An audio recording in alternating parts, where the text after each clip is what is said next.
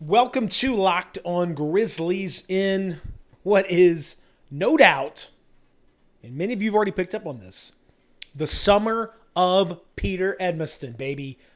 This is when it's all coming up, Pedro. And we're all just happy to be on the ride, I'm sure. Maybe? Some of you? Possibly? I don't know. Don't really care because it's the summer of Peter, baby. And we are living right in it.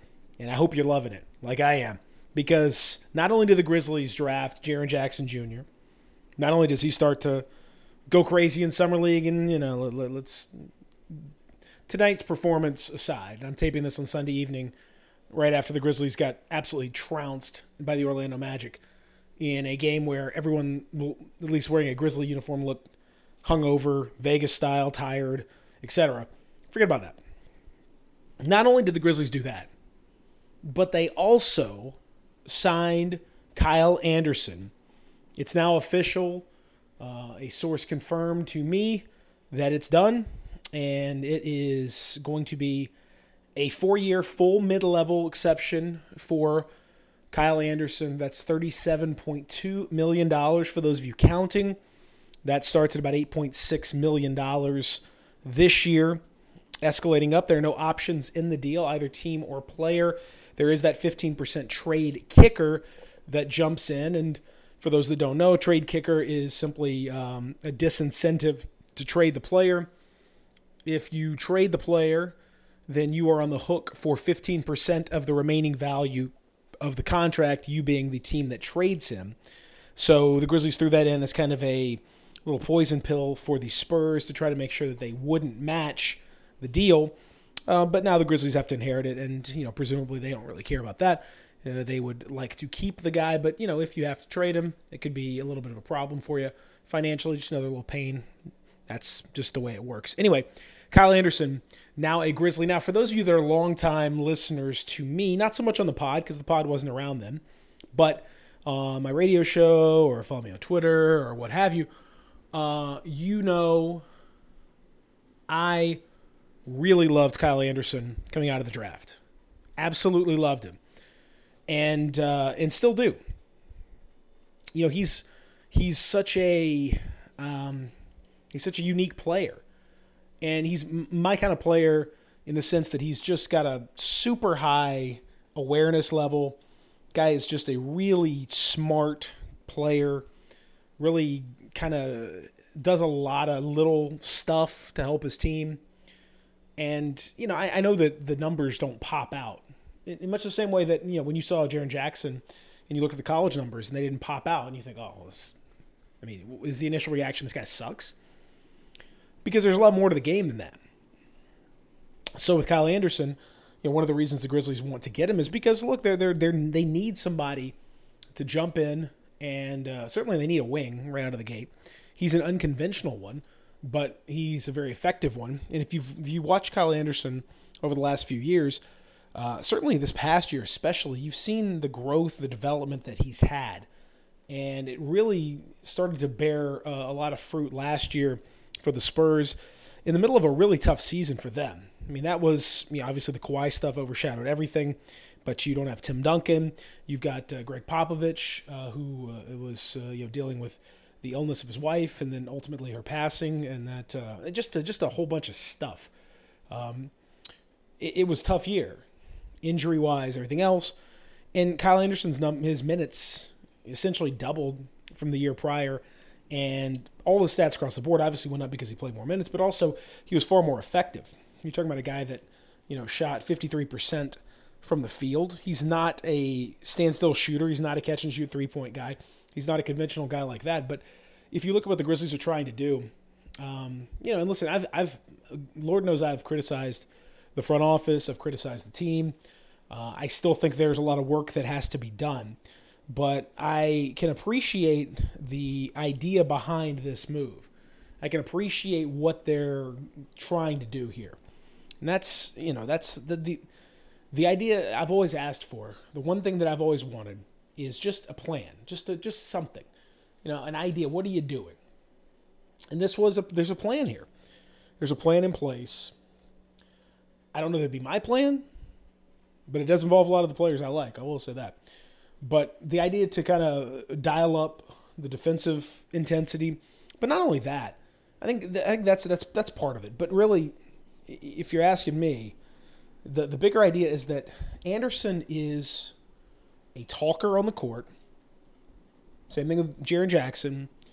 Marcus Gasol was very vocal about needing more leaders, more talkers, guys that can you know be quarterbacks out there. And when you're going to have a defense that's going to require a lot of movement and switching and a lot of reads, you need guys out there that can do that and that are that are really affirmative in doing that. They're not just going to wait for somebody else; they're going to go out there and do it themselves. The Kyle Anderson's that guy. He can absolutely do that. Was a big part of that. And not only that, but uh, on the offensive end, it's it really emphasizes the kind of stuff that JB Bickerstaff has talked about, and that I think you're seeing from the staff. The idea that you want a lot of movement, a lot of player movement, a lot of ball movement, uh, a lot of continual. You've seen it in really, at least in the first few games of summer league. You saw bits and pieces of it. I don't think you saw much of it against the Orlando Magic. That was just uh, a bunch of really bad guard play. But you saw guys moving. You saw, you know, some of the things that they're going to do, and and I think you know Anderson fits in beautifully with that because what he what he does is he facilitates, man. He's just a he's got great vision. He's got a tremendous handle for a guy his height. I mean, the guy is six nine, uh, with a seven three wingspan, but he handles the ball extremely well. Gets it low, has these in and out dribbles that are really hard to deal with. You know, they call him slow mo, and he is extremely deliberate in his movements but a lot of times that can be beneficial. He's got amazing ability to set his teammates up. So you're going to see the Grizzlies be able to roll out some extremely long lineups with a lot of guys that have uh, a high level of awareness. That's going to be beneficial for Mike Conley, who you know is going to be able to have a lot more space with a lot longer guys out there that are distracting, that are drawing, that are dishing that should open things up nicely for him. Uh, potentially for Wayne Selden, Dillon Brooks, you know, whoever else is playing uh, out uh, along with those lineups. You could even go extremely big and try, you know, Omri Casspi, Chandler Parsons, you know, one of those two alongside Kyle Anderson, Jaren Jackson. Uh, you know, some have suggested even going, you know, super big and playing one of those guys as a two. I think that's probably a bridge too far, but you can definitely get creative with some of the lineups that you throw out there. And I think the lineups with Jaren Jackson as a center eventually are going to be really fun. If you throw Anderson out there as a three, Casspi or Parsons at the four, Jaren Jackson's the five, you know, those are lineups that can be uh, really tough to deal with in, an, in a best case scenario. The thing with Jackson, um, you know, he's got a long way to go. But Anderson at the age of 24 matches a little bit that timetable that you're looking at with the 18 year old Jaren Jackson. You know, Anderson with a four year deal at the age of 24, you're you're getting still, you know, early, right before the prime and into the prime. That still matches with a longer term scenario. That still matches with a kind of a shadow rebuild that I've talked about with this team, even if things don't necessarily go well this year um, for whatever reason, you're still tracking towards building something bigger.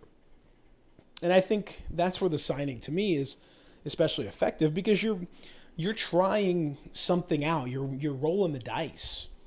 And this is something I don't know the Grizzlies have always done. You know, they they've they've made some wild risks, but this is a little more of a lower tier risk. This is a more pragmatic risk. This is not a Chandler Parsons the hell with it kind of deal. This is a, a more understandable situation. And even the people that don't love the contract understand it. It's not so outlandish as to be ridiculous. The Spurs, because of where they're at tax wise, if they were to match with the other restricted free agents, they've still got to deal with.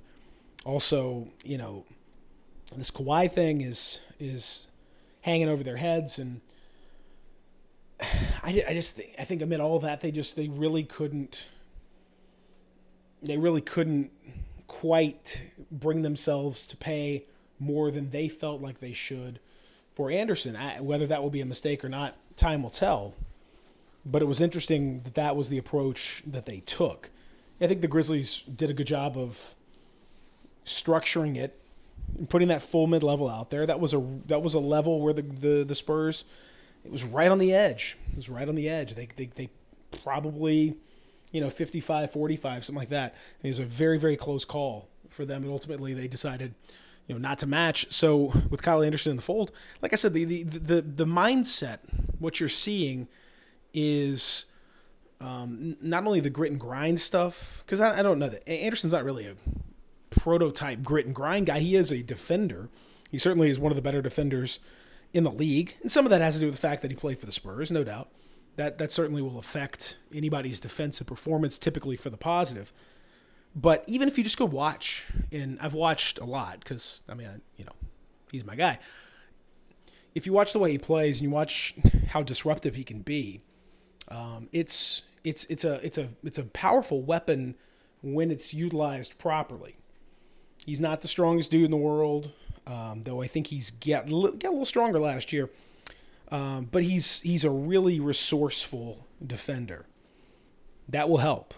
I think one other thing that's interesting too is his he's got a pre-existing relationship with um, Chad Forcier, the assistant coach, came from San Antonio, who worked with Anderson his first couple of years in the league. That certainly helps. Um, I think the fact that he's going to a situation in a team that values him in a big way, that should help. I don't know that you're going to get much more offensively, probably a little, um, but at least you know in terms of his scoring. But the Grizzlies are, are doubling, tripling down on stopping other teams from scoring. And you know, in this climate, listen, it's at least it's something different. I I, I don't know that it's going to work. I don't know that anything they could do would work with the competition that they're dealing with right now. But I, I can't fault them for picking an approach and actually following it up and going that that way over and over and over again. You know, not just saying you're going to do something and then doing something else, they're actually, you know, doing what they said they were going to do. I, whether it's the right decision or not, uh, I happen to think it is. Like I said, it's the summer of Peter. I don't know what else I've asked for. Shooters, probably could use another shooter. We'll see how this goes. Uh, a few little details too of the signing. Uh, the Grizzlies are hard capped now. Um, that puts them means they can't possibly go over 129.7 million dollars at any point. Not that they would. Uh, that would take them well over the luxury tax. They will never pay luxury tax, so not really a relevant point, but it is technically true.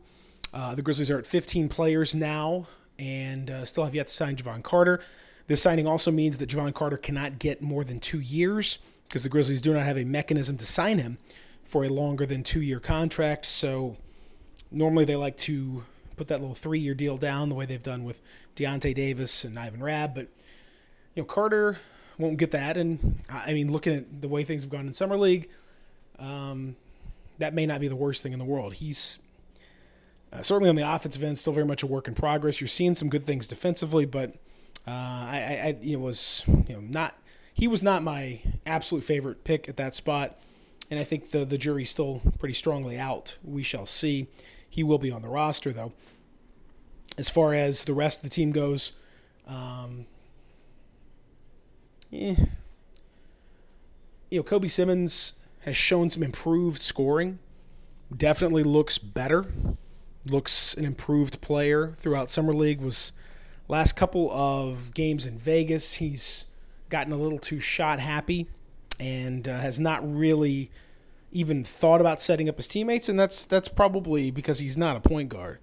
He's really he's really a two, um, which uh, that I don't I don't know how that's going to work with his size and uh, just just not a not a big dude um, strength wise. So you know we'll see how that plays out. And he's going to be on a two way contract this year. So yeah, there's no there's no urgency to move him to the main roster, and he won't be moved to the main roster. You'll see a lot of him in Southaven, and rightly so for the for the uh, hustle this year, and maybe in, in, some for the Grizzlies. You know, as part of that two way contract. Um, Deyonta Davis, you know, I, I'm told that folks within the organization are are not necessarily as alarmed with Deyonta Davis's performance as a lot of fans are. Uh, they they think, you know, he's he's okay at this point. Not not it's not certainly not panic mode. I'm not sure they're like overwhelmed or super excited or anything, but um, it's certainly not panic mode uh, at FedEx Forum when it comes to Deyonta Davis. I, I I don't I think he's very much expendable at this point. Uh, but I mean, honestly, I think Jarell Martin's more expendable. So Deyonta may survive just because of that. Because uh, I just don't at this point now, especially with Anderson in the mix now, another guy with size, forward, playing that three that you saw Jarell play some, and I, you know Jarell's a four uh, all day long, but they got plenty of those too. I, I just think Jarell's extremely expendable at this point, and uh, he he would be my favorite right now to to get cut. Technically, Andrew Harrison's contract is not guaranteed until January 10th, so you know it would be the cheapest cut would be Harrison, but I still think there's a role for him to play too. So I uh, would not expect that to happen going forward. Um, I thought that of the rest of the guys, uh, Ivan Rabb has been okay, not not great, not horrible. Has had moments, um, but overall, certainly doesn't pop the way that you might have hoped at this point in his career. Still plenty of work for him uh, left to do. Yeah, nobody else that's that's on the roster. And Wayne Selden, you know about Wayne Selden. Don't really have to um, talk too much about him. He's he's extremely good. He sat out a lot of games, and there's not much left for him to prove really. Uh, so he can he can do that if he wants to. Uh, ultimately, the guy's a made man, and he's going to be uh, playing probably a lot of minutes, health, permitting, for the Grizzlies this year. So there's really nothing left for him to prove. In summer league, he's done perfectly fine. You know, when he's been in there, everybody else that's out there. I mean, DJ Stephens is like the most fun summer league player. Love watching him in summer league. Uh, he is awesome. Every summer league should have a guy like that on the roster. Not that there's a whole bunch of DJ Stephens floating around. Uh, you know, he's not going to make a an NBA team, but man, the dude is unreal with the athleticism and the things that he does are just spectacular. So between him and then Jaren Jackson blocking all those shots at the end of the Pistons game uh, on Saturday night, it was uh, that was a fun game. Uh, much more fun than the Sunday night game, which was miserable against the Magic. Um, nobody else on the team on that summer league squad is going to make the Grizzlies. Some may make the hustle, possibly, but uh, that would be about it. So not really too much else to discuss when it comes to them. We'll continue this week and break down what happens from here with the Grizzlies now that Kyle Anderson is officially in the fold. I've waited so long to say that. I've waited so long to say that, guys. Kyle Anderson officially in the fold. He joins the Grizzlies on a four year full mid level exception deal. Thanks so much for listening to Locked on Grizzlies. Have a great Monday, everybody. We'll talk again soon.